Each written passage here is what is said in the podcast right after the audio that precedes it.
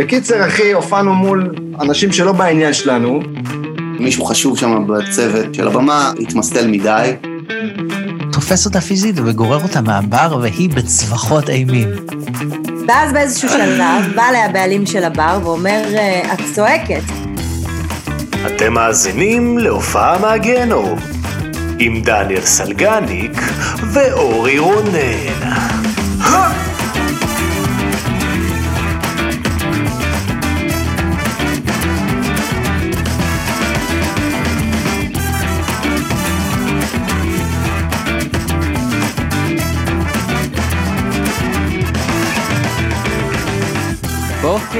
טוב, וזה באמת בוקר, כי זה פרק אחוש שלי מוקדם. אהלן לכל המאזינים והמאזינות של הופעה מהגיהנום. מה קורה, דניאל סלגני? שלום, שלום. כן. אתה לא יכול להגיד, אתה כל פעם אומר בוקר טוב, ערב טוב, אתה לא, אנשים שומעים את זה בשתיים וחצי בבוקר בדרך חזרה מקריית שמונה, אחי, אנשים שומעים את זה על האסלה בשש בערב, אתה אף פעם לא תהיה צודק בזמן.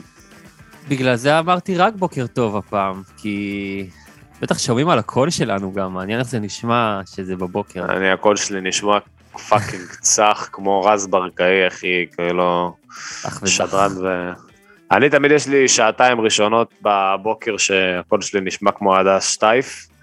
יש לי קול כזה, כזה. כל המאזינים, עכשיו כל המאזינים עזבו את הפודקאסט, תעבירו קדימה. ואז, ואז עובר לאלון בן דוד, לכזה, אז אתה אומר שהמחבל אה, היה בכזה, ואז אה, לאט לאט לקול שלי. אני עובר את כל השדרני רדיו, כן. עד שאני מגיע לקול שלי שהוא לא מתאים לרדיו. אוקיי, אוקיי. אוקיי, אוקיי, אז אה, כן, אנחנו היום בפרק בוקר. חברים, אנחנו מזכירים לכם שב-22 לשישי יש לנו פודקאסט live, מספר שני שלנו, אה, עם קהל איתכם, אז תבואו, זה קורה ביום רביעי בתל אביב, אה, Yes. בווספר. Yes, אה, נכון מאוד. ויהיה לנו את כהן ועוד אורח או אורחת. או לא- אורחים, אם או הם מזדהים כ... אורחיות, אימא. אנחנו מנסים נתאבד. בסדר עם. כל המגדרים. 2023. אם כן. אתה מזדהה כמלפפון ים, אז אה, אז כן, אז תבוא. אז תבוא לווספר, יהיה, ממש כיף, ואנחנו רוצים לראות אתכם במציאות. אה, כן. זהו, מה עוד? מה עוד יש לספר? אה, לא סיפרתי על... אה, קרו כל כך הרבה דברים מאז, אבל עדיין, יום העצמאות הופעתי. הופענו, אחי, הפולקסטונרס. הופעת, הופעתי על במה. גם שילמו לך פחות מ-70 אלף שקל? כי זה כן, מה שכל הרשויות כן. אמרו. כן, כן. היית על הקשקש אבל. אני, אני דיברתי עם עומר, אח שלי עומר, אמרתי לו, עומר, מה, מה נעשה השנה? מה, מה אתה אומר? עומר זה אח עם, אה, עם טאיה וקופינס? לא, עומר זה עומר אדם. אה, למרות שיש גם עומר אח ש... אה, אחיין שלי, אבל כאילו היית קרוב, בסדר. אוקיי. זה הייתה- לא היה ברור, אוקיי. אח שלי עומר, טוב, לא משנה. אני לא חושב שעומר אדם כבר מופיע בימי העצמאות. לא, שזה- זה הקטע, הוא לא הופיע כי כבר לא הסכימו לשלם לו כמו ששילמו לו זה- בעבר. אחי, זה כלום, הוא, הוא לא יוצא מהבית לדעתי, כאילו, מבחינתו יום העצמאות זה כלום, זה כמו בשבילך להופיע, ב, ב, ל, ל, לעשות עכשיו אה, הודנה, לעשות לבונטין. זה בשביל יום העצמאות. לא, נראה לי בישראל, בתקופה שעוד לא דיברו על זה, על כמה משלמים, כאילו לפני חמש, שש שנים, הוא בטח היה עושה הון תועפות. יכול להיות. מדהים שזה השתנה ככה, שכאילו... כן, סוף סוף, זה לא הגיוני. כן. לא הגיוני. בקיצור, אז אותנו לקחו, כי אין תקציב, אז לוקחים את הלהקות, אה, אתה יודע, דלי התקציב, זה אנחנו, כן. אבל אה, בקיצור, זה היה הופעה בבית העמק, בערב יום העצמאות, שערב יום העצמאות מתחיל ביום הזיכרון. וזה נורא קשה, זה נורא קשה לארגן את הכל כשמסביב יש אווירה של יום הזיכרון, ולנו אישית היה מלא דרמות, כי ליאורה, הנגנית אה, המאוד חשובה של הלהקה, ליאור הבורה. ליאורה בורה, אה, שברה את הרגל ארבעה ימים לפני, או, ואני אני הולך לישון בערב יום הזיכרון, מספיק אני בעצב ודמעות בעיניים, אני קם בבוקר, כי אתה רואה, גיי, אוקיי. יהי זכרם ברוך, מה שנקרא, אה, אני קם בבוקר, הוצאתי אותך גרוע, יש. אה, לא, אני נשאר, אני נשאר עם זה? אני נשאר עם אוקיי. אוקיי, כן, אני אוקיי. מבחינתי תומך בזה. אוקיי, ממשיכים. שמאל קיצוני. שמאל קיצוני. שמאל קיצוני בפודקאסט. אה, אז, אה, אז כן. זהו, אחי, תחשוב מה זה לקום בבוקר, ואני רואה מגילה ממנה, למה היא לא באה להופעה. קיצור, או, וזו הופעה, ומשלמים לנו, ובנינו במיוחד שירים באנגלית, שירים בעברית, כאילו, אתה לא מבין כמה השקעתי, ואיזה. באסה. בקיצור, אני מתחיל לנסוע לדרום, כי במילא אני צריך לאסוף את הגיטרות של הגיטריסט שלי, ציוד. מתקשר אליה, אומר, קשוח. ליאורה, מה אני צריך לעשות כדי שתבואי? מה אני צריך לעשות? היא אמרה לי ככה, ככה וככה, בום, היא באה. איכשהו זה קרה, אני, או, סידרו לנו חדר. התאוששה. כן, גם סידרו, לו במיוחד בשבילה, חדר באיזה חאן שם, במחיר מאוד מאוד טוב, כאילו, באמת באו... חזרה מהמתים. כן, וואי, ואז טסנו לשם, הגענו אחרי צהריים, ו- והופענו מול אה, קיבוץ בצפון, בבית העמק, והיה היה כיף לחזור לבמה, היה קצת קשה, אה, אתה יודע, להביא את הקהל, למשוך את הקהל אליך, בכל זאת קיבוצניקים בערב יום העצמאות, אבל אה, סך הכל היה, היה ממש כיף, והופענו גם עם מתופף מחליף מפתח תקווה, יואו, בירת רגע, היא. הופיעה על כיסא גלגלים כאילו? לא, על אה, כיסא, שמנו לה כיסא לשבת ועוד כיסא לשים עליו את הרגל, אה, והיא ניגנה, אחי, הביאה אותה עם הצ'לו, עם השירה, או, צ'לו, ורגל שבורה. השייקר. האמת כן, שאם כן. אם לשבור, אם לשבור גפה, אז כאילו... תחשוב על זה שאם אתה, אתה כמוזיקאי, כאילו אם אתה גיטריסט או בסיסט, אז אתה יכול לשבור כאילו רגליים ועדיין לנגן. כן, עדיף רגליים, אבל מתופף לא יכול לשבור כלום, הוא לא יכול לשבור נכון. אפילו אצבע, כאילו, כי הוא צריך את כל הגפיים שלו. אה, כאילו גיטריסט יש לו את הפדלים, אבל כן, אבל זה אפשר אחי, להסתדר. מביאים כן. מביאים פדליסט רק להופעה. וואי, על אני-. פדליסט. אני זוכר ש... אני לא יודע למה זה הזכיר לי, אני זוכר שהיינו... זו ההופעה מהגיהנום נוראית שלי, שאני לא זוכר אם סיפרתי אותה, שהיינו בני 17, והיינו צריכים להופיע באיזה מועדון בתל אביב, אה, היינו אמורים לחמם להקת מטאל שהגיעה מחו"ל, כן. והמתופף שלנו הבריז לנו ביום של ההופעה, הוא שלח לי הודעה, אין הופעה עם איזה 60 שגיאות כתיב, והוא לא ענה לטלפונים והוא הוא כלום, הוא לא הסכים אה, לבוא. אני זוכר משהו, אוקיי.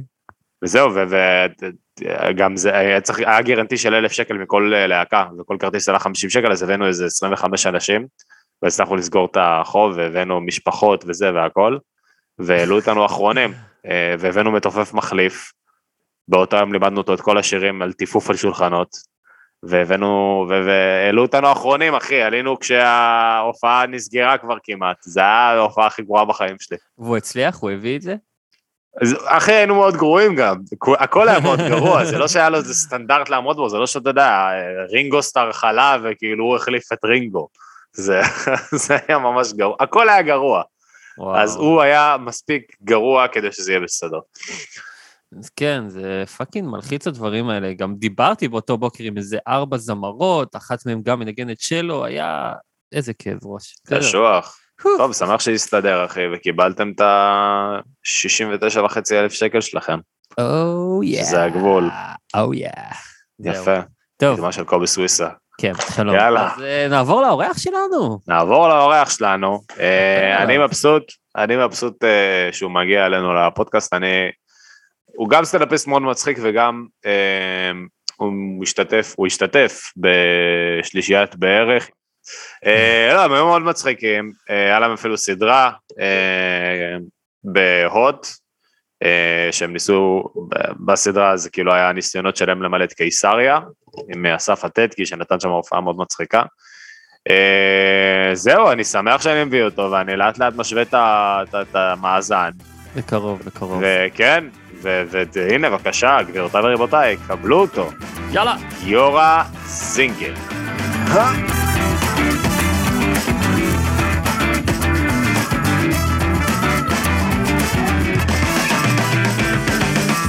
מה המצב, גיורא? מה העניינים, אחי? איזה שלום. לכם חברים, כיף גדול, כיף גדול להיות פה. איתכם, טבעיות. במשרד המדהים שלכם. כן. אה, כן. מה שקרה. שמאז מאז הקורונה, כל מי שעושה פודקאסטים פשוט התחיל לחפף. אחי, עזוב, אל תבוא אליי, אין לי כוח, קח מצלמה. פתאום כולם התרגלו לזום. עוד מעט גם אשתי עוברת איתי לזום. זה. זה העניין הזה של אה, הזום אחי, הוא... אנחנו התחלנו אבל בזום, אז זה כן. כאילו נותן לך זריקת זין מלכתחילה, כאילו אתה... מלפני הקורונה, אבל אין מצב, לפני הקורונה אף אחד לא הכיר זום. לא, כן, התחלנו. בקורונה, כן. בקורונה הסטנדרטים כבר היו מאוד נמוכים, ואז אתה יכול רק לעלות. כאילו, כל פעם שאנחנו עושים פרק באולפן זה וואו, איזה... כן. אתה יודע, זה כמו זוג נשוי 30 שנה, פתאום אתה מוציא את אשתך למסעדה, אתה מדהים, אחי, לא מאמין. נכון, בדיוק. יפה מאוד. אה, יפה מאוד. כן, אבל אתה בזום, ווואלה, באיכות מעולה, חברים, הבחור פה רציני, יש לך fucking אה, מיקרופון, מאיפה המיקרופון? מאיפה אנחנו שומעים אותך? אני אפילו לא רואה אותו. אני, יש לי כזה מכשיר הקלטה, כזה, שקוראים גם לו זום, אני אה, אוהב אותו, שומעים טוב. הכל זה זום, כאילו הם הזום המקורי, זה הזום המקורי, נכון, נכון. ואני משתמש איתו להקליט כל מיני דברים, זה השקעה חד פעמית. בדיוק כמו שאתם השקעתם בפוסטר של אריק איינשטיין מאחורה, זה השקעה חד פעמית. וזהו, זה כן. הולכת איתך אחרי זה כל תקופת... בקורונה היה צריך להתארגן על, על דברים.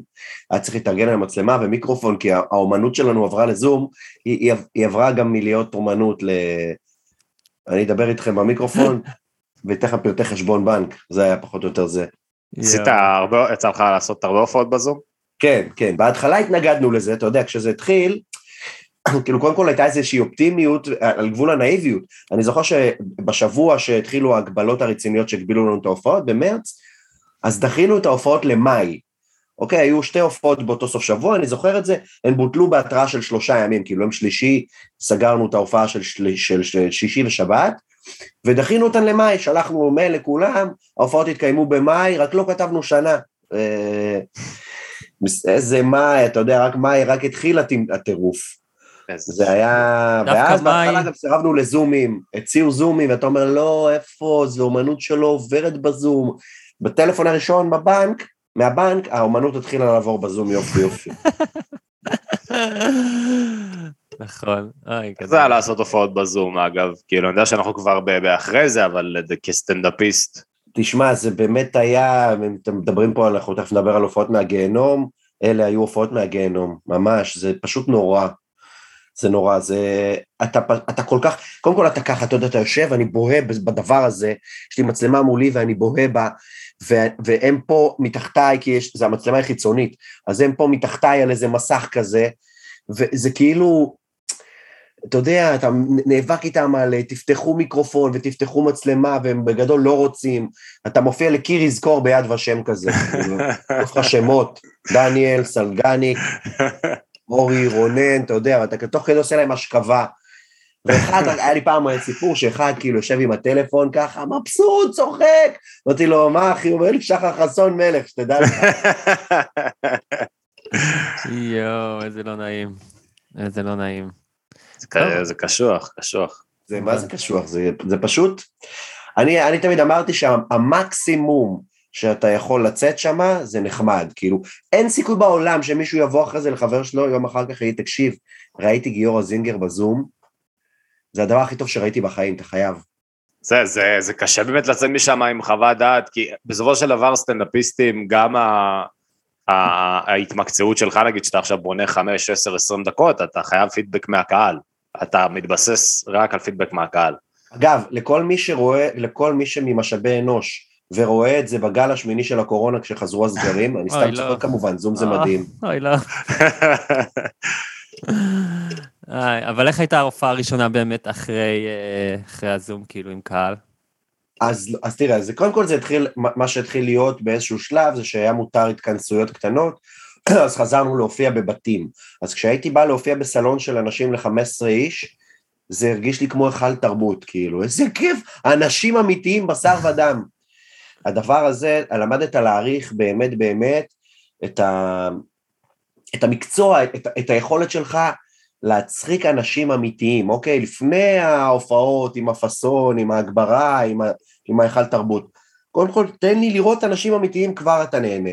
כן. וזה חזר בהדרגה, לא היה כל כך הופעה ראשונה, זה כל הזמן חזר בהדרגה, מדברים מאוד קטנים, כל הזמן גדל קצת. היה מותר טיפה יותר גדול, תפוסה יותר מלאה, אבל ההופעה הראשונה שהייתה בתפוסה מלאה של האולם, שזה נראה לי היה באזור איזה יולי 21, זה היה מטורף, כאילו, באמת. אה, כזה, וואי, שכחתי שזה קיים בכלל. מרגש, אה? אה, אני מניח שאתה לומד פתאום להעריך באמת דברים שכאילו כבר לקחת כמובן מאליו, כי אה, אף אחד לא, לא, אף אחד לא דמיין את החרא הזה קורה, אף לא, אחד לא דמיין. אני באמת באיזשהו שלב דמיינתי שהמקצוע מת לכמה שנים טובות, באמת, זה עבר לי. בראש.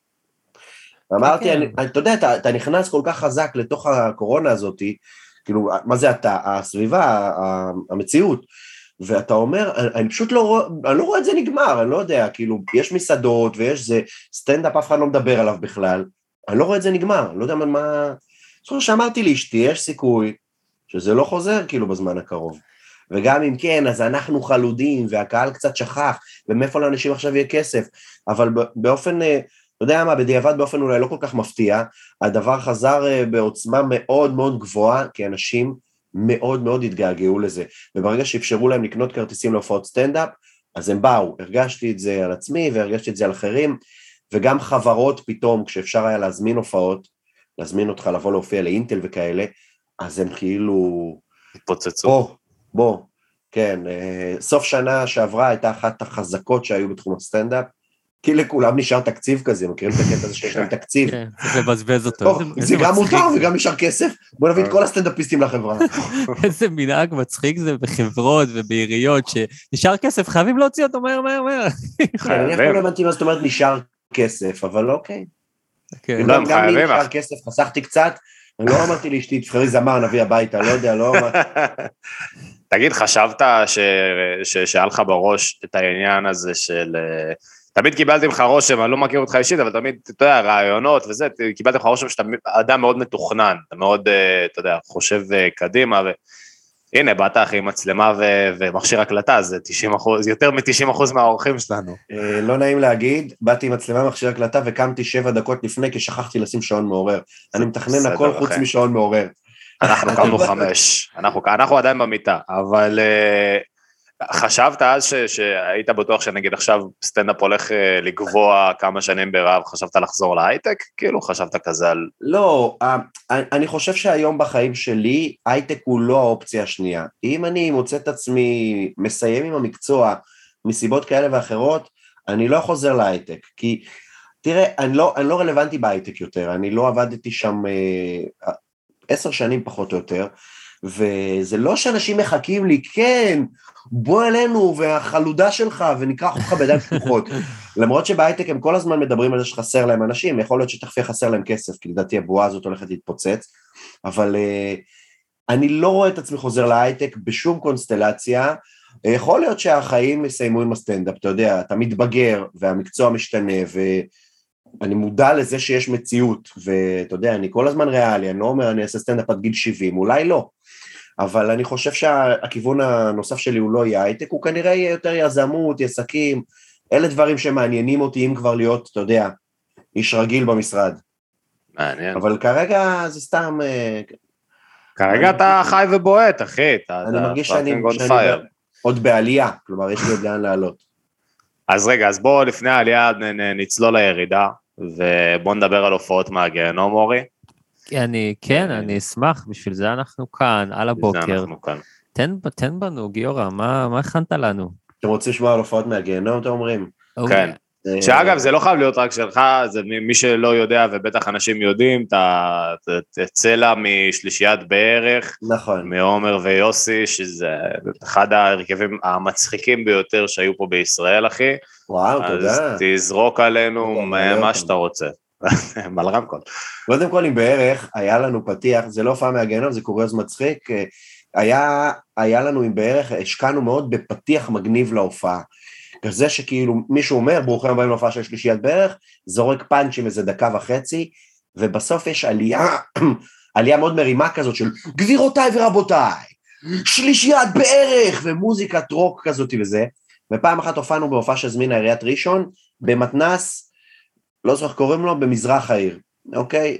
אה, ויש את כל הפתיח הזה, ואנחנו לא יודעים מה קורה, את כל הפתיח הזה, קבלו! אנחנו עולים שלושתנו, ערב טוב ראשון, בקהל, אני לא צוחק איתך, 12 אנשים, והיכל תרבות של 360. אה, אני מכיר את יושבים התרבות כולם שלהם. שורה שמונה, יואו. הפאסון של הסאונד כל כך לא טעם את המציאות, וזה גם היו בעיקר אנשים מבוגרים כזה. מי שלא רואה, משלב כזה- ידיים. אתה, אתה מוריד את זה, אתה כזה, "מ, אוקיי, אז זה שלום ראשון, אתה יודע, מוריד את כל הדבר. טוב. גדול. אה, תראה, יש לי שתי הופעות מאוד מאוד זכורות לי. האחת, אה, אני מקווה שאין לכם הרבה רייטינג, כי אלה דברים שתמיד אני מספר בלי, לא רוצה שיחשפו השמות. לך על זה. אחת היא קרתה. לפני משהו כמו עשר שנים, אני חושב. הופעתי בתיכון ברעננה. או, אני מכיר את תיכונים ברעננה, אתה יכול להגיד איזה שם?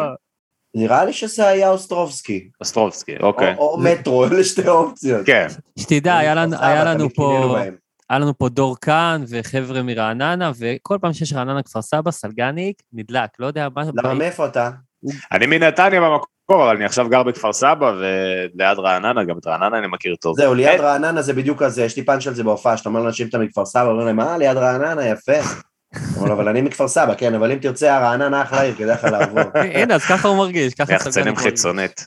יש אפילו צומת, צומת רעננה, ויש עוד צומת, רעננה צפון, אפילו לא מכניסים את כפר סבא לצומת. כלום, לא? אין קרדיט בכלל. אז הופעתי שם בתיכון, והייתה הופעה טובה כזאת, ואז אני לא זוכר למה, אה, אמרתי שם של אה, ראש משפחת פשע מפורסם, לא ננקוב בשמו פה, ושמתי לב שהם הגיבו בצורה מוגזמת. כאילו, וכזה, "אה, אוקיי, צחוק, צחוק מוגזם? כן, כאילו ממש אוקיי. צחקו, ואמרתי, סטנדאפיסט מנצל הזדמנויות, ברגע שאתה מזהה שיש לך איזה בדיחה שעבדה אה, על המקום, או, או סתם בדיחה, אז אתה לוקח אותה, אתה אומר, אוקיי, אני יכול להשתמש בזה עוד פעמיים שלוש בהופעה, אתה תוקע את זה, אתה יודע, ראנינגר כזה. כן. אוקיי. ואז אמרתי את זה עוד איזה פעם, ואז הם אמרו לי, אתה יודע שהם מרעננה. אמרתי, מה זה מרעננה? אה, לא זוכר מה, מה אמרתי על זה, צחקתי על איזה עסקים יש להם פה, ואיזה זה, ואני קולט שהם בטירוף והכל. והייתה באמת תופעה טובה, הרגשתי, תיכוניסטים הם לא תמיד קהל קהל, הם קהל אה, שיכול להיות מאוד מאוד להיות קשה איתו, אבל רעננה זה ילדים טובים. אה, ואני מסיים את ההופעה, ובא אליי המנהל, תופס אותי, איך שסיימתי את ההופעה, תופס אותי מאחורה, קודם כל הייתה הופעה מצוינת. דבר שני, לגבי uh, משפחת איקס, הבת שלו לומדת פה בבית ספר, או, אני גם יודע איזה אה, משפחה אתה אה, אומר, אה. ואני לא אגיד. אני לא, אני יודע איזה משפחה. גם אני מניח. שהרוב יודעים. כן. הבת שלו הייתה עכשיו, הייתה פה בבית ספר, והיא הייתה עכשיו בהופעה והיא מאוד נפגעה והיא בוכה אצל המנהלת. או... אני כזה, אוקיי, נראה לי Oh שהבא. בוכה אצל המנהלת זה אני. כרטיס טיסה מיד. ואני הולך ואני רואה אותה שם, עכשיו אבא שלה, אבא שלה נהרג, אה, כן. שנה לפני זה אולי. במסגרת המלחמות אה, של המשפחות פשע. כן, לא בצוק אם איתן. הם רואים אותי, משפחות אה, פשע כמובן, זה סתם כינוי לאנשים שעושים עסקים טוב. אם אתם מחפשים סטנדאפיסט לאירוע חברה.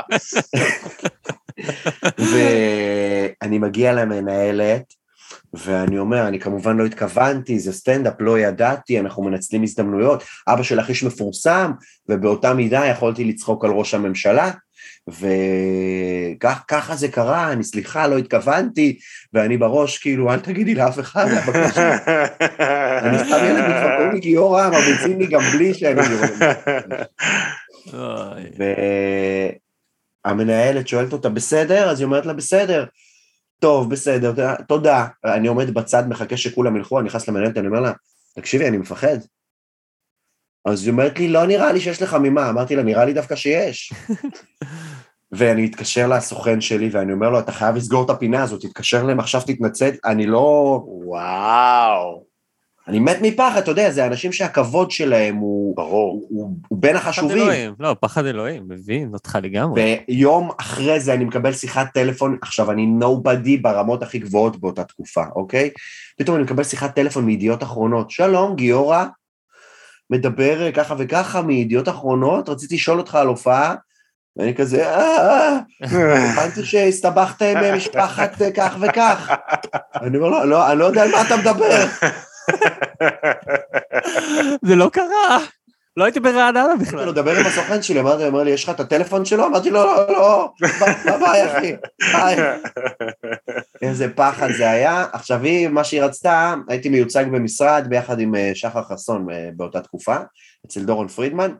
אז היא אמרה, גיורא ירד עליי, האימא, האימא אמרה, אני רוצה שהוא יבוא בהתנדבות להופעה, אבל לא הוא, הסטנדאפ העליב אותי, אז שהסטנדאפ יפצה. ביקשה הופעת התנדבות של שחר חסון אצלה בעבודה. יואו. אז הוא כמובן כאילו, אחי, מה אני קשור לזה, אחי? רבותיי. נשלח את אימא שלי או מישהי שעובדת עם אימא. רגע, והוא הלך בסוף? זה זה דעך וירד בלי שום... ביקשתי אה. מאמירם טובים שיציל אותי, אמרתי לו, לך תתנדב, אחי, אני צריך מישהו מוכר, אני לא טוב להם, הם לא רוצים אותי. אני מספיק העלבתי אותם, הם לא מעוניינים בי. ביקשתי מאמירם טובים, אמירם אמר לי, אין בעיה, בסדר גמור. אחרי יומיים מתקשר אליך, חשבתי על זה, אני לא רוצה להיות מעורב. אבל גם אני לא רוצה להיות מעורב, לך להופעה, תציל אותי. וואו. נו, ואיך זה נגמר? זה פשוט דעך מעצמו, שזה סיפור, סוף פחות מגניב. אה. לא, עדיין. לא, לפחות זה, לא, הייתי חייב closure, היה תקופה של. פחד באמת, אני באמת פחדתי, פרסמו עליי אייטם בידיעות, ניסיתי להוריד אותו, כזה, לא ככה, רציתי להתפרסם, אני לא, אני רוצה להתפרסם בזמן שאני חי עדיין. יואו, למה הם עשו את זה גם, אחי? איזה כאילו, מה הם הרוויחו מזה? מחפשים אה, אש, מה אוי, אתה... יא, עדיין. איזה יואו. כיף, איזה כיף שיש סיפורי מאפיה בפודקאסט, אני מת על זה. זה היה לנו מה, האחרון היה לנו... היה לנו היה ארי אחד- סאן, הסיפור האגדי של יוסי פיין, אחי. כן, היה. ביוסי פיין שהוא מפיק ובסיסט, שהוא אה, ניגן עם אה, ארי סאן, אתה מכיר אותו? הבחור היווני? כן, בום פעם, זה. אז uh, בהופעה אחת לפני האחרונה שלו, הוא הטיס אותו לניו יורק, את יורק. אה, יוסי פיין, והוא אמר לו בוא תנגן, ובסוף התברר שההופעות היו uh, בחסות המאפיה היוונית. ויוסי יוסי גנב מהם כסף, גנב מהם איזה 3,000-4,000 גנב, דולר, אה, הם לא שהגיעו שילמו לו, לו כלום, כן. הוא ברח עם הכסף, כן, זה סיפור. אבל. זה, אבל אחי, זה להסתבך גם בארץ, זה מלחיץ, תקשיב, אני אני כן. גדלתי בנתניה, ותמיד היה את הבחור שניים האלה שאתה אומר, הם אפילו לא חייבים להיות ילדים, אתה יודע, הוא אומר, ההוא בן דוד שלך שהוא ישב איתו פעם בקידוש עם המשפחת פשע ההוא וההוא, ומהם אתה מפחד, אז כאילו מהבת של, זה הכי כאילו, קודם כל, משפחות הפשע השתדרגו, פעם הם היו בנתניה, הם עברו לרעננה. נכון. עברו השתדרגו, אה? לרעננה, שזה נהיה איזה שדרוג, כן, זה היה מאוד מאוד מפחיד, ואני חושב שהייתי צריך לקלוט את זה ברגע שהילדים צחקו מדי, כי הבת ישבה שם, אז הם בגלל זה כל כך הגיבו, אתה מבין? אתה רק אומר, "אה!" ועכשיו אתה, אתה חייב לנצל את ההזדמנות, יאללה, הם צחקו, בוא, בוא, בוא ניתן את הזה. כן, זה היה, היה מאוד, באמת מאוד פחדתי. איזה קטע, אחי. אפילו לא היה לי ירושה להשאיר אז. משוגע, משוגע, אוקיי, אז, אז, אז התחלנו חזק, אוקיי, התחלנו ב, ב, ב, בעוצמה, אוקיי. מה עוד יש? מה, מה עוד יש? זה אפשר להגיד את השמות, כי כבר uh, הוא לא שם. לפני... Uh, אני באיזה מקום הייתי uh, במשך כמה שנים רצופות, מופיע קבוע במעלות בחנוכה. הם היו מארגנים תמיד איזו הופעה, מעלות זה עיר עם הרבה רוסים, והביאו אותי לה, uh, להופעה, להופיע שם בעיר. וראש העיר שם היה, uh, קראו לו אז שלמה בוחבוט, הוא היה משהו כמו 40 שנה ראש עיר, הוא היה ראש העיר הוותיק ביותר בארץ. הביאו, אז הביאו אותי ואת עומר בורשטיין מבערך להופיע במעלות, ו... אה, במעמד ראש העיר, ועומר פתח את ההופעה ואני עליתי אחריו, כל אחד מאיתנו היה צריך לעשות חצי שעה. עומר מסיים את ההופעה, אומר, אה, תודה רבה, רוצה לקרוא לחבר שלי, קבלו את גיורא זינגר, איך שהוא אומר את זה, ראש העיר, אתה יודע, והם לא לבד אף פעם, הוא קם עם פמליה של חמישה אנשים, מהפרונט של האולם, ותוך כדי שאני עולה לבמה, שזה רגע קריטי בהופעה, אתה בא, אתה, אתה יודע, הם, הם יכולים לקבל עליך איזה רושם ראשוני ברגע הזה, כאילו, תוך כדי שאני עולה, הוא מתחיל לצאת ולהגיד שלומים, לא תגיד יוצא מתכופף, יוצא, יאללה ביי אחי, ביי אחי, ביי אחי, תגיד לכולם ביי, וכולם מתחנפים גם כי הוא ראש העיר. ואתה יודע, אתה כזה, אתה נבוך נורא, מצד שני הוא ראש העיר, מה תעשה? אני עם המוזיקה עולה, עומד, הוא שם, פמליה של חמישה אנשים.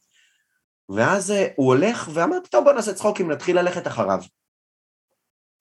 והוא לא ראה אותי שאני הולך אחריו, הלכתי אחריו את כל האולם. נפלט לי, באמת נפלט לי, מה קרה, הרוסי, הרוסי עולה אז אתה הולך, בן זונה? וואו! יא בן א', זה זונה, לא? התכוונתי, לא התכוונתי, לא, זה מטורף.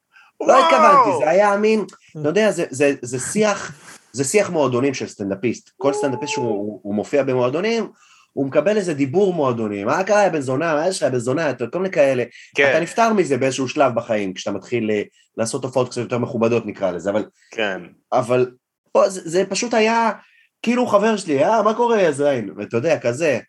עכשיו, אני חושב שהוא לא שמע את זה, הוא לא שמע את זה, לא, אני צריך ללכת, אני זה, אמרתי לו, טוב, יאללה, לך. עליתי חזרה להופעה, הייתי קצת נבוך כי הבנתי שעשיתי פה בושה, והוא הלך, עכשיו היה דיבורים עליו, אה, היו כל מיני שמועות על שלמה בוחבוט, אה, על מינוי מקורבים ודברים כאלה, חשוב לציין פה, הוא אף פעם לא הורשע בכלום והוא נשאר ראש העיר הרבה זמן, הוא היה יושב ראש השלטון המקומי, אני לא רוצה ללכלך סתם על אנשי ציבור, אבל אני אומר, היו כתבות, היו כתבות בנושא. נכון. ו...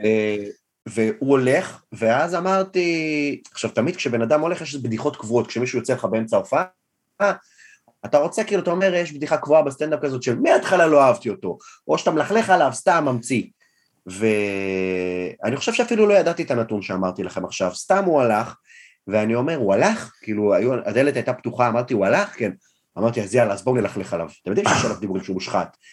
עכשיו, אני חושב שאמרתי את זה לא בהתבסס על שום נתון, אבל אמרתי. ואז אה, ראיתי שאנשים שותקים, אמרתי, טוב, יאללה, נמשיך את ההופעה, סיימתי אותה, אני בראש עם ה... איך קראתי לו בן זונה, איזה דביל אני.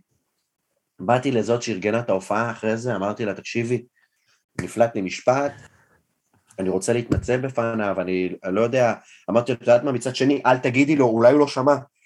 כולי נבוך בהיסטריה, יום אחרי זה, בבוקר, לא תגיד לקח הרבה זמן, אני מקבל טלפון, שלום גיורא, מדברים מעירי- מעיריית מעלות, ראש העיר רוצה אותך. תקשיב לי טוב, יא חתיכת...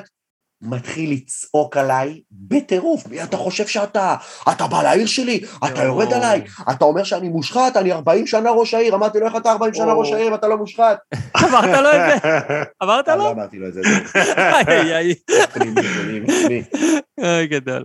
שיח פנימי שלי עם עצמי, ואני אני מלכלך, אני, הוא צועק עליי, ואני אומר לו, רגע, תקשיב טוב, אמרתי לו, אני אשמח להתנצל, שהוא מתנצל, אתה לא תופיע אצלי בעיר יותר. עכשיו, מה זה אתה לא תופיע אצלי בעיר? כי נעלבת ממני, אני לא אופיע אצלך בעיר, אחי, לזה קוראים שחיתות. ברור. אה, אז הוא כמובן לא יכל למנוע את זה ממני, אבל היה לי הופעה בהיכל תרבות מעלות קבועה בלוז באותו זמן, שהיה דיבור שהם רוצים אה, כאילו, שהם הם רוצים אה, אה, לבטל. אז אמרתי לסוכן שלי, אתה יודע מה? הלוואי יבטלו. הלוואי, יש לנו קייס. שיבטלו, נעשה קצת רעש. פה אני רוצה את הכתבה. כן. פה אני רוצה, ראש עיריית מעלות ביטל לסטנדאפיסט הופעה בעיר כי נעלב ממנו. והוא נעלב ממני מאוד, והם כתבו מכתב מאיים שאנחנו נתבע אתכם על לשון הרע ודברים כאלה.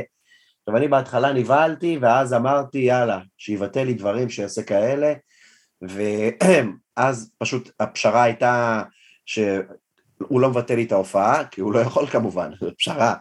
ואני עולה ומתנצל בפניו. ו-50 כרטיסים לעובדי העירייה חינם. זה בטח דחפו בסוף. ו, ו, תביא 50 כרטיסים לעומד. כן. ותכין לנו ארוחת ערב לכל הצוות. ו... כן, זה לא נגמר.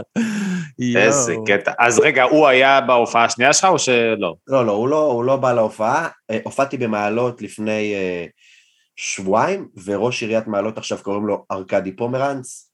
הוא- קהל שלי. ארכדי, כן. כן, אה, הוא התחלף, שלמה בוחבוט. אה, לכן אני מציין את שמו. מצחיק אם היית עולה בהופעה השנייה, אגב. סתם מצחיק אם היית עולה בהיכל התרבות ואומר "ד- ד- זה, אני מתנצל ואתה ואני מבקש סליחה. אז תסתכל על הקהל, איזה בן זונה מושחת שהוא מבקש ממני להתנצל, אה? פשוט. הוא היה, הוא היה מת, באותו רגע הוא היה לדעתי מת כן, במשרד. כשהתחלתי את ההופעה במעלות לפני שבועיים, אמרתי, איזה כיף להיות בעיר שלכם עכשיו שאני לא מפחד מראש העיר. וואו, אחי, בואנה, זה... כן, אחי, בואנה, משפחת פשע וראש עיר בסיפורים... עכשיו, יש, יש לי עוד פליטת פה שקרתה לפני זה. תראה, שוב, יש לי, למרות שלא רואים עליי, אני נראה מאוד מאוד ילד טוב כזה וזה, אני כן אה, סיגלתי את הדיבור מועדונים באיזשהו שלב, וזה באמת, אה, זה הדרך הכי קלה להצחיק, זה לזרוק קללה, יא זין, אה, בזונה, אמא שלך זונה, כל מיני כאלה, אתה- שאתה אומר, אה, אה, באמת, זה, אתה יודע, מועדונים זה ב-12 בלילה, ואתה, כאילו, אתה מסגל את הדיבור הזה, זה פשוט כזה, נהיית מגננה.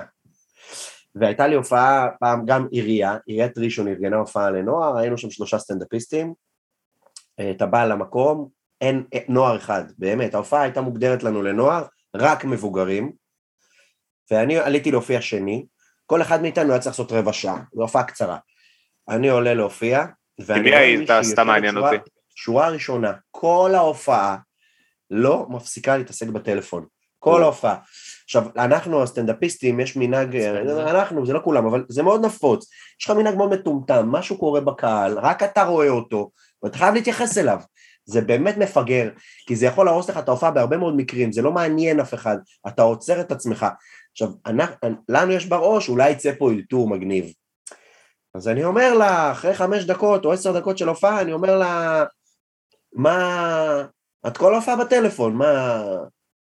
למה את בטלפון כל ההופעה? אז היא אומרת לי, אני, אני, לא, משהו אמרה, אני עובדת במחלקת הנוער של העיר. אני אומר לה, וזה הדוגמה שאת נותנת לנוער, שצריך להיות בטלפון כל ההופעה? היא אומרת לי, אני שמעתי כל מה שאמרת. אמרתי לה, כן? מה אמרתי? אז היא אומרת לי, אני יודעת שאתה רוסי. אמרתי לה, ואני יודע שאת זונה. ושוב, נפלט לי, נפלט לי. עוד פעם, here we go again, here we צריך go את הגיף. הזה של- צריך את הגיף הזה של הבחורים השחורים עושים את ה... חשוב לציין למי שצופה בפודקאסט הזה, לא תשמעו דברים כאלה ממני היום בהופעות שלי. תזמינו אני אותו. שגרתי, אני תזמינו אותו. מופיע בהיכלי תרבות. אני בן אדם בן 38 עם ילדה. נכון. אה. לא, אתה צריך אתה צריך גם את הדברים האלה בשלוף, וקודם כל, מה לעשות. זה המגננה שלך, אתה מבין? נכון. היא העליבה אותך, אני שמעתי כל מה שאמרת, שמעתי שאתה רוסי גם, למרות שאני אומר שאני רוסי בהופעה, זה לא נתון נכון. שמעליב אותי. איכשהו היא הציגה אותו בצורה שבה, כאילו, הרגשתי שכאילו, זה מה שאתה, אתה רוסי וזהו, זה מה שאני יודעת עליך. גם בוא, אם היא בפלאפון כל ההופעה היא זורקת עליך זין. בא תגיד מה שתגיד, אחי, היא מחרבנת עליך, היא לא מכבדת אותך, אין מה נכון, לעשות. אבל, אבל לא ראיתי, עכשיו זה מסוג הדברים שהפה דיבר יותר מהר ממה שהראש חשב. או, מה, כן. איך לא, הקהל רציתי- לא הגיב? התכוונתי להגיד את? זה, זה לא? לא התכוונתי, שוב, זה אתה כאילו אומר לחבר שלך, יאללה, זוז, יא זין. כן. ואיך שאמרתי את זה, נהיה שקט. נהיה שקט. אה, אפילו צרצרים בצד, אה, אני לא אצרצר עכשיו. כזה. ואני מסתכל על כולם ואני אומר להם, לא הייתי צריך להגיד את זה, אה? ואני שומע כזה, לא, לא, לא, לא.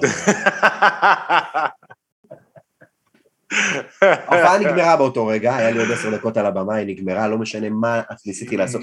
כמובן שאתה אתה לא מרוכז יותר, אתה יוצא מפוקוס, ואני מספר בדיחות, ואני כל שתי בדיחות אומר להם, אתם רק בואים בי, איך הוא קילל אותה, יואו. קילל אותה.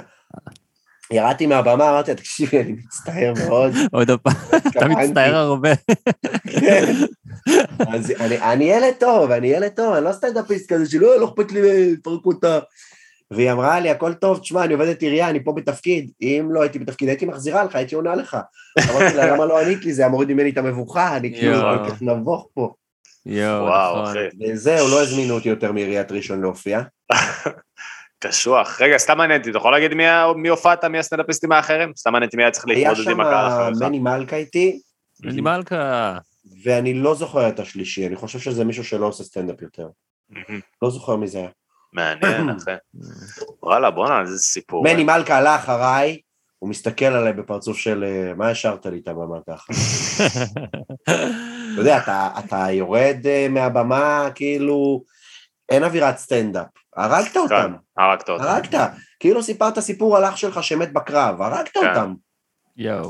זה- זה לדעתי הכי קשה, זאת אומרת, יש לך או שמישהו לפניך מתרסק, או שמישהו לפניך רוצח בטירוף, ואתה אומר, אין מצב שאני יכול, כאילו, אתה יודע, אם לעלות. מישהו אותו." לפניך מתרסק, דווקא מתרסק אבל בסטנדאפ, לא מתרסק עשה פה אווירה. לא, אבל זהו, בכזה, בעשה אווירת סטנדאפיסט ורב עם אמר כל הקהל. היהודים אה, למוות, אתה יודע. כן, לא- פילג לא את הקהל. פשוט, כן.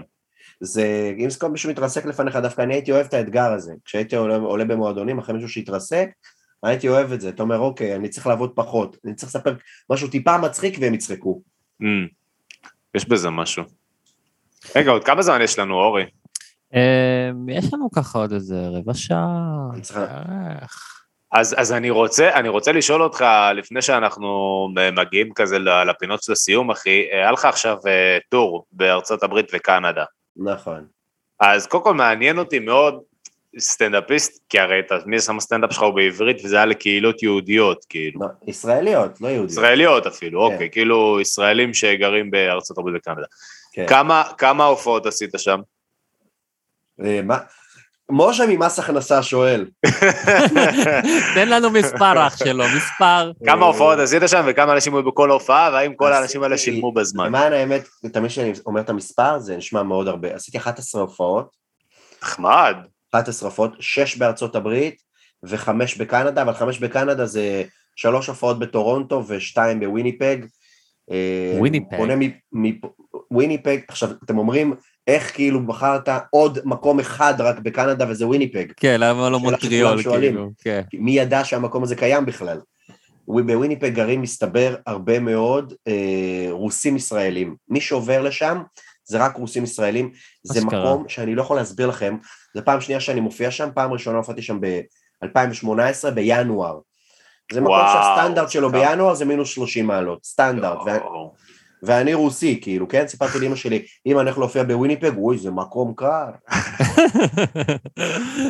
ממש מקום פשוט קור נורא, הופענו שם בראשון במאי, היה אפס מעלות, אוקיי? אין להם קיץ שם, זה כל השנה סיוט.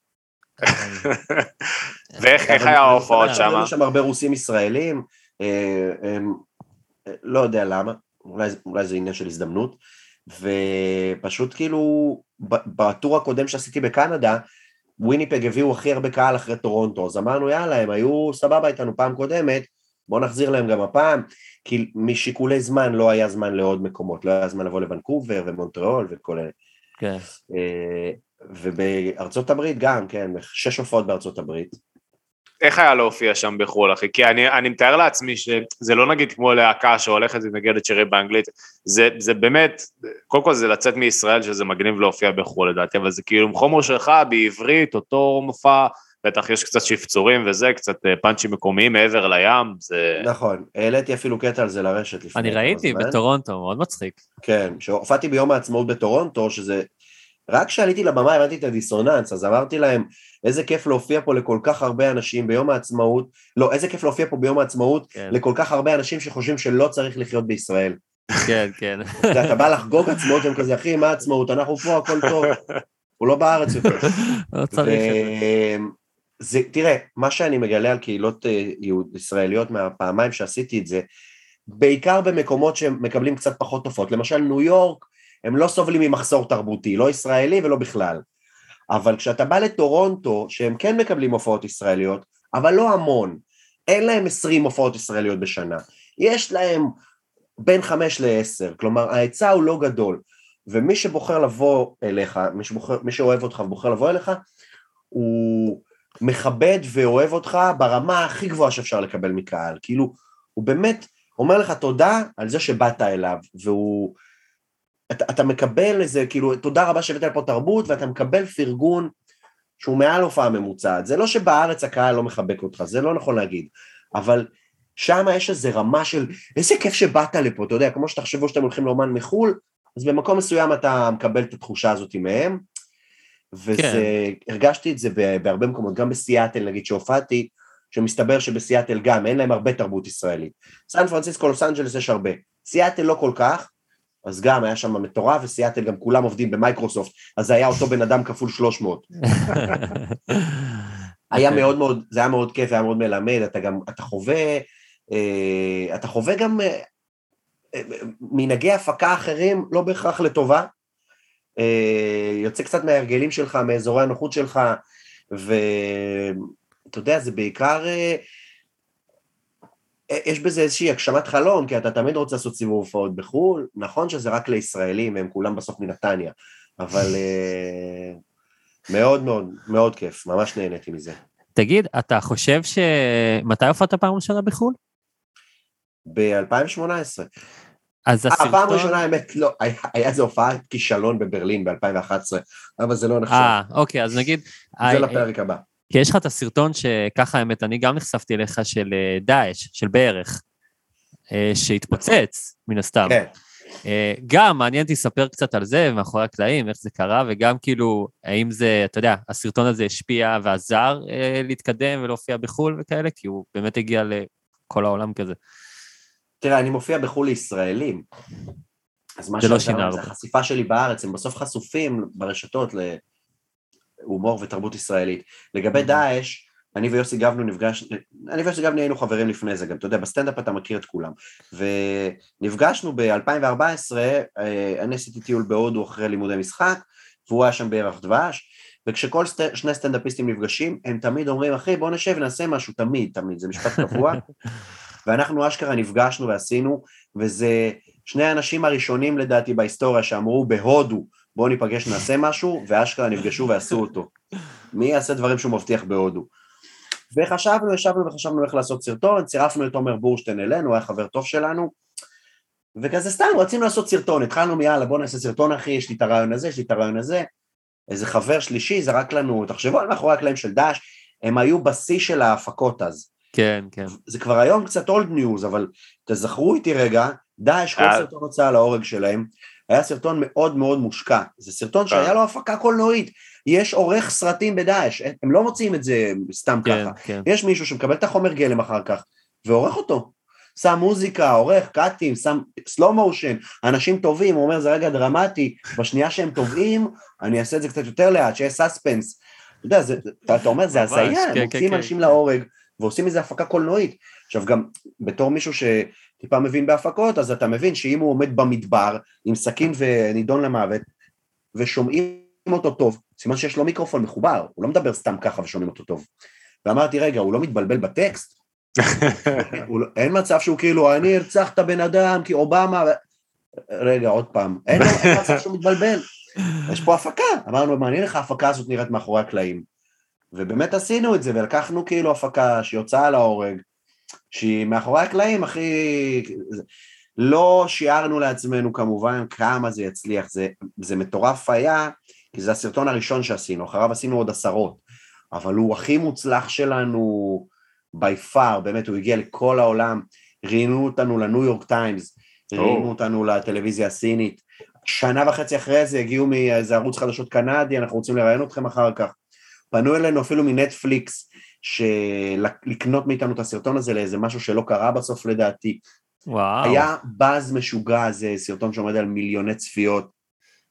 הוא רגע. כמובן באנגלית וג'יבריש, אז אה, הוא בינלאומי. וערבית גם, כאילו כוסחת מן על דין כן, כל לא, האלה. זה- מצחיק. ג'יבריש יותר. ו- ואחרי שזה כל כך כל כך הצליח, היינו בשוק, ואמרנו, אנחנו לא יכולים להפסיק, לא יכול, אנחנו חייבים להמשיך. א', הבנו את, את הפוטנציאל המטורף של הרשת. פתחנו עמוד בפייסבוק, פייסבוק הייתה בשיא שלה של קידומי וידאו אז. כן. פתחנו עמוד בפייסבוק עם אפס אנשים, העלינו לתוך העמוד את הסרטון, ושיתפנו אותו בפרופילים האישיים שלנו. תוך 24 שעות היו לנו 3,000 איש בעמוד. oh my God. זה לא נשמע הרבה, אבל זה מ-0 ל-3,000, זה לא מ-100 ל-103. 24 שעות. כן. כן, וואו. ופשוט כאילו היינו בשוק, אנחנו כאילו, אני התמכרתי לטוקבקים, אני יושב כאילו בטוקבק, "אה, אה", יושב ומאונן על עצמך, אתה יודע, זה... אה, ומשם המשכנו כמובן, והתחלנו את בערך בזמן מבחינת חשיפה. פייסבוק הייתה בשיא החשיפה שלה במלחמה שלה ביוטיוב עם כמה חשיפה שהיא נותנת לוידאוים, ואיכשהו כל דבר שעשינו בסרטונים הראשונים שלנו הצליח, מה יותר, מה פחות, אבל הכל הצליח. וזה נתן לנו ממש ממש הרבה חשק ליצור. אה, עד שכאילו עשינו את זה, זה ארבע שנים, הרגשנו שהגענו לאיזה מיצוי של הפלטפורמה ושל עצמנו, והפסקנו עם זה. אבל אה, זה היה ארבע שנים של חגיגה, באמת, עשינו מלא דברים כיפים. מגניב, מדהים. מגניב, אחי. מדהים, אנחנו נביא אותך לעוד פרק, אחי, כי אנחנו, יש עוד דברים שאנחנו רוצים לדבר איתך, אנחנו פשוט לא מספיקים. אמ, נחזור ל... אה, אתה רוצה עוד משהו? אפשר... לא, לא? סתם רציתי, רק להגיד שכאילו, מן הסתם, השלישייה עצמה, הופעתם גם בנפרד, כאילו בזמן ש... כן, אנחנו כן. התחלנו כסטנדאפיסטים אינדיבידואלים שהתחברו לשלישייה, אז, אז הצורך שלנו כאינדיבידואלים כל הזמן היה קיים. אז בטח מן הסתם הפרסום של השלישייה גם לא, לא, מאוד עזר ותרם אה. לפרסום האישי של כל אחד מכם. שהזינו אחד את השני, יש מי שהכיר את ברך, יש מי שהכיר אותנו כסטנדאפיסטים אישיים, מי שבא להופעה שלי למשל ונהנה, אתה אומר לו יש לי גם הופעות של ברך, הוא יכול לבוא, רגע יש לי אפצ'י. סימן שזה נכון. יכול לבוא להופעה של בערך אחרי זה, אתה יודע, אתה מרוויח, אתה מרוויח קהל, כאילו, ב... הוא נהנה ממך, הוא רוצה לראות עוד דברים שלך. אני הרגשתי בכל הזמן שזה לא סותר. אה, לא סותר אחד את השני. יש עוד מישהו שעשה את זה בארץ ברמה של כאילו כמה סטנדאפיסטים שמתחברים לשל... אני יודע שיש נגיד כל מיני זוגות ושלישיות בארץ, אבל הם עושים נגיד, יש אבל את הם ה... רק שלישיות, כן, כמו מה או שיש את ה... לא יודע, נגיד את הנרקיסיסטים שזה טל ראשון ומתן פרץ ודור איתך שהם מופיעים כל אחד... אבל אני חושב שהם פשוט קראו ככה להופעה. כן, אבל זה, פשוט סטנדאפ. נכון, עושים מרתון סטנדאפ. נכון. יש עוד מישהו שהוא עושה היה כמה ביחד מופע. כל הפלטפוס ודומינו גרוס, זה הבסיס שלהם. זה גם מה שהם עשו, אדיר מילר היה, אני לא יודע אם אתם זוכרים, בדומינו, עם... אה, נכון. הייתה שם רועי בר נתן, ועוד... והיה לו הופעות לבד גם, כאילו אז. כן, אבל זאת הייתה הדרך שלהם, אז אמירם גרוס, או יואב גרוס, מי שכבר היה גרוס שם אז, אמר להם, יאללה, בואו תתחברו, עשה מהם קבוצה, הם אפילו אם זה בטלוויזיה, הם, הרבה מאוד קומיקאים מאוד מוכרים התחילו בדומינו גרוס, גורי אלפי ורותם אבואב ואסי כהן ואמיר, אה, לא אמיר, רועי בר נתן ואמיר מילם, באמת הם, אלה היו קבוצות שעבדו באותה תקופה, זה דבר שעבד, וכמובן שברגע שכל אחד מהם התחיל לפרוץ לבד, אתה יודע, אמיר, אה, למה אמר אדיר- אמירם כל הזמן? אדיר מילר מהרגע שהוא התחיל לפרוץ הוא הפסיק עם דומינו גרוס. כן. אני לא היה לי בעיה, גם אחרי הפריצה להישאר בבערך, זה פשוט התמסמס לנו קצת, הייתי אומר. אה, לא מספיק אולי השקענו בהופעה שלנו, השקענו בסרטונים, אבל לא מספיק השקענו בהופעה, והרגשנו שהיא מוצר לא מספיק טוב, לא, לא רצינו להמשיך לרוץ איתו. אף פעם לא ראיתי את ההופעה המלאה, אבל אני זוכר שהיה לכם את הקטע על הדתות שהעליתם. הקטע על הדתות היה שיחוק הוא מטורף. מצוין, כן. כן. מי שלא יאללה. מכיר זה קיים ברשת. זה מערכון שאני מאוד גאה בו, כן, היה מערכון טוב מאוד. מעולה. ביקורת ומסר ו... יפה מאוד, יפה מעולה. מאוד. טוב, אנחנו אה, בסדר, אנחנו נביא, כן, אנחנו נביא אותך לעוד פרק, אחי, אנחנו נ- מתקרבים לקראת ופעם סיום. הבאה בערב שנוכל לשתות בירה ג'יימס. בירה ג'יימס. פעם הבאה בערב. אה, יש לנו... יש לנו אה, כמה פינות, אחי, לסיום. אה, יש לנו את פינת ה... יש לנו זמן להכל, אורי? בוא נ- כן, בוא נעשה את זה ככה מהיר, כי זה נקרא שאלות מהירות. אה, אז יש לנו פינת אה, שאלות מהירות, תענה בלי לחשוב, אחי. אוקיי, זה זה, אה, ישר, מה- כן. מהראש. בדקה וחצי, אה, כמה שיותר. אוקיי, שלוש, ארבע, ו... בבא יגה או בבא סאלי? בבא יגה, הופה. אוקיי. אה, מדינה נוספת שהיית ממליץ לפוטין לפלוש אליה. איראן, טוב. טוב. ים בחורף או חרמון בקיץ? ים בחורף, אחי. כן, אוקיי. סטנדאפיסט. מחו"ל, שאתה ממש אוהב? לא נעים להגיד, אתה יודע מה יש חדש, גיליתי ג'ו קוי, ג'ו קוי. ג'ו קוי. אה, הוא מלזי או פיליפיני או משהו? פיליפיני, פיליפיני. הוא, יוסי גבני הפנה אותי אליו, הוא עושה סטנדאפ על פיליפינים באנגלית, אה, קצת, אה, קצת בקונספט מזכיר לי והזכיר גם ליוסי את מה שאני עושה, שאני מדבר על רוסים בעברית, אבל יש יותר, אה, יש יותר אמריקאים מישראלים בארץ, אז הוא נוסע על פרארי, מעניין. אוקיי, ביל בר או לואי סי קיי? לואי. אוקיי. אה, איום מדש או איום מבוחבוט? כתבתי את זה תוך כדי. איום מבוחבוט, יפה. אוקיי. שאלה אחרונה, אה, יש לך עוד, לא, יש לך עוד אה, 15 שניות. קיסריה או מדיסון סקוויר גרדן? מדיסון סקוויר גארדן. אוקיי. סיינפלד או חברים? עזוב, נו, אתה שואל סטנדאפיסט סיינפלד או חברים, איך אני יכול להגיד חברים ולשרוף את עצמי בתעשייה. בחייך. אה. סיינפלד, בלי תחרות בכלל, לא מבין את ההשוואה. אוקיי, אני- כי זה מה nineties, חשבתי על משהו עוד מה nineties. לא, זה- זה- סיינפלד. זה ויכוח, לא, זה ויכוח מוכר אבל. אה, שאלה אחרונה, כן, יוסי גבני או עומר בורשטיין? עובדים בכיף, זה נהוג להגיד בתעשייה. עובדים כפרה. אה, סבבה, נראה לי שזה זה- זהו, נכון? כן, כן, כל הכבוד. ענינו יפה. על כולם, כל הכבוד, אחי. אה, אה, לא שאלתי את השאלה שסלגניק אה, מאוד אוהב, אבל בסדר. בשביל אז סלגניק. תשאל. אה, אה, לא, לא, לא, לא, בשביל נו, סלגניק. תשאל, תשאל, תשאל, אחי. איי, אני שואל את זה, הנה זה בא. שני אנשים מתים או חיים שהיית יושב איתם על שחטה. אז אה, יואו, תמיד השאלה הזאתי, שני אנשים מתים או חיים שהייתי תמיד יושב השאלה איתם. הזאת. פ- פרדי מרקורי ולואי. הנה, מעניין. הייתי רוצה אוקיי. להיות זבוב בחדר עם פרדי, גיורא ולואי. ולואי. לואי ויטון, אה, סתם. ויש לנו שאלה אחת מה... אמרנו לשאול... לואי, אבל אה, שלפני ה- לפני האוננות. לפני הפרשיות. לפני הפרשיות. אה, כן, יש לנו את הקבוצה שלנו, הופעה מהגנום בקסטייג', שכל מי שרוצה קצת לקבל תוכן ייחודי מאיתנו, מוזמן לבוא ולהצטרף, זה בפייסבוק. אה, אז יש שאלה אחת מבני פירץ ששואל, האם אתה מודע לזה שבאנגלית זינגר זה סלנג לפאנץ' של בדיחה? וואלה, לא? כאילו... זה כאילו, לא שואל, הוא זה מיידע כאילו- me. כן, זה כאילו throw a zinger, זה כאילו כזה ל- ל- לעקוץ מישהו. לא, אז הנה. תמיד ידעתי שזה זמר, ותהיתי איך זה הגיע אלינו, כי זה לא שם רוסי. כן, אז אה, אז יופי. הנה, בבקשה, אחי. בני, יאללה, בבקשה, זה הכל- זינגר. זינגר זיו. ליאורה זינגר במופע, זינגר יו. זינגר יהיה, לקנדה פעם הבאה. אה, מה עוד יש לנו לקראת סיום? זהו, אה, בוא, בוא ככה נקפל, נגיד תודה לגיורא, נשמע תמיד ל... גם כשאני שומע פודקאסטים, אני שומע הרבה פודקאסטים בנסיעות להופעות, אני תמיד מרגיש שקשה להם לסיים, כי הם רוצים עוד. וגם אני בתור צופה אומר, אתם לא חייבים לסיים, בתור מאזין, בפודקאסטים מאזינים. אני, אני מסכים, אני עם אורי לא היה צריך ללכת אחי, היינו היינו חופרים לך עוד חצי שעה. אה, ילדים היה. נכון, היה כיף מאוד.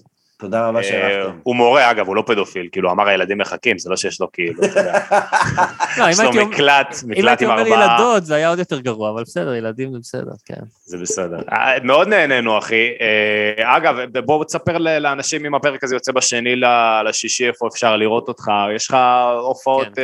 אה, אחרי זה? הערב- אני בירושלים, מחר אוקיי. בבאר שבע. יש הופעות בהמשך החודש בתל אביב, ובחדרה, יש כרמיאל. בגדול אה, שמנו לוח הופעות די מלא לקיץ של כל המדינה, אז מי. שרוצה לראות אותי, אני אשמח גם שתבואו לראות אותי, כי אחרי שהפרק הזה עולה, אני אצטרך הגנה אה, משפטית מכל מיני גורמים וראשי עיר לשעבר בארץ. וראשי מאפיות. איש מצחיק מאוד, אה, מאוד מעריך את זה שבאת, אחי, בהתראה קצרה. היה כיף מאוד מאוד. תודה רבה, כן, ממש. אני, אני גם רוצה, אני צריך לדבר איתך, אני רוצה לבוא לאחד ההופעות, אחי. אה, לא יצא לי עדיין להיות בהופעה מלאה. או יא. ו- ו- וזהו, אנחנו היינו הופעה מהגיהנום, תודה רבה לכל מי שהאזין. אה, יש לנו אינסטגרם, יש לנו פודקאסט live ב-22 לשישי בווספר, אה, נכון. בפייסבוק הבקסטייג', הופעה מהגיהנום. תדרגו אותנו בספוטיפיי עם הכוכבים, תנו לנו כוכבים. קצת, צריך כוכב. בכל, מקום. וגיורא זינגר, תעקבו. תודה רבה שהיית איתנו, תודה רבה לכולם. תודה, גיורא. ביי ביי. המשך יום נעים. ביי חברים.